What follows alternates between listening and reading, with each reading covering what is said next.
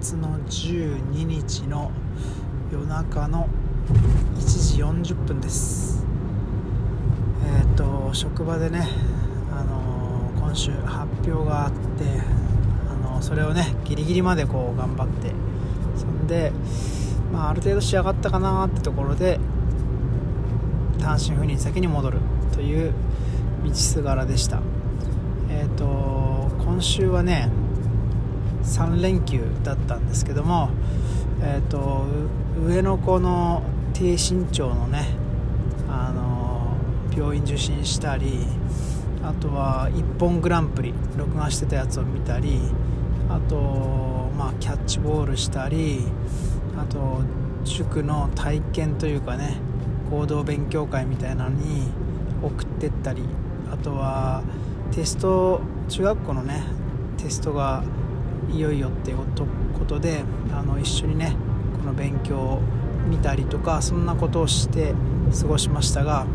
あのやっぱりねあの最終日までなかなかこうできずにあのずるずるとねあの宿題あのできずに来てしまいました、えーと、そんな中から今日は一本グランプリについて話したいなと思います。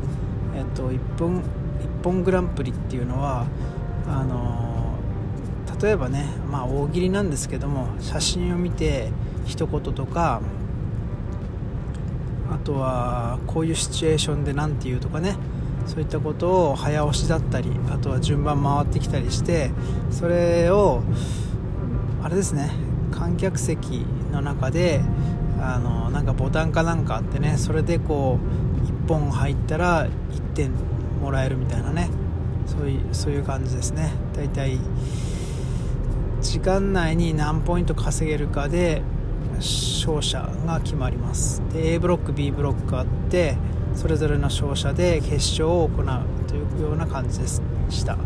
えっと、見てなかった人もいると思うんですが、えっと、衝撃的だったのは最初ねロングコートダディのあの肉うどんじゃない方の人があの一発目だったんですけどもあのお題はねあの芸能界をよく知らなくてあの質問してしまって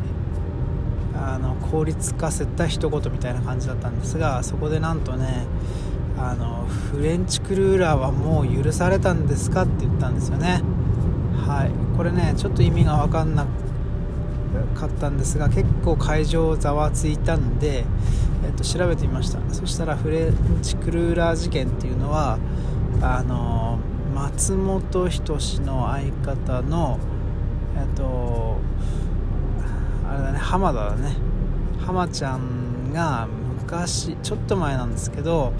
あの不倫して、まあ、若い子とね若い子その若い子がフレンチクルーラーを買ってもらっただけで涙を流して喜んだっていうね。そこからフレンチクルーラーフレンチクルーラーってことであのちょっとね一時期話題になったそうなんですけどもそれを指してるそうなんですよ。だから何を意味するかっていうと、えっと、松本人志のあの今のねそのいろんな騒動はあるんですけどもそれに便乗してそっちが許されたのかなっていうところをまあ、ついたんですよね。はい。でこっからね読み解けることとしてあのお笑いのねお笑いのまあ何て言うんですかね今まではそういう重鎮のねことはあの触れなかったりしたと思うんですけどそこにねぶっ込んできてしかもそれをカットにしないでね使うっていうことからあのやっぱりねその松本人志の今後だとかあのそういったところの世代交代とかね逆にこういじってくれとかねいじっちゃっていいよみたいなところとかそういうのねいろんなことを考えました。またヒロコーヒーが後で言ったんですけどなんかこう何回説明しても分かってくれなそうなあの芸能人なんてことで挙げたのが山田邦子さんって言ったんですよね、まあ、これねちょっと前だとね絶対そういう何て言うのかな。まあこういうのって年功序列じゃないけどそのね年上を敬うというか先輩後輩上下関係が厳しいので言えなかったと思うんですけどなんかそこでねこう言ったっていうのはまあ同じ事務所だったのかな？なんかそういうのもあんのかもしれないんですけどもなんかそれはちょっとねあらちょっと言っちゃっていいの？みたいなところは感じました。はい同じように感じた人もいるのではないでしょうか。ではねえっ、ー、とちょっとニッチなところを攻めたんですけどえっ、ー、と一本グランプリについてでした。最後ね、あの誰と誰が決勝だかっていうね本当は言いたいんですけど、あのね、あの人とあの人ということでやっぱりね最後チェアマンとしてバカリズムがね今回は出たんですけどもバカリズムが選んだ、ね、ベストボケみたいなところはあの映像でしたね。なんかこう民族の踊り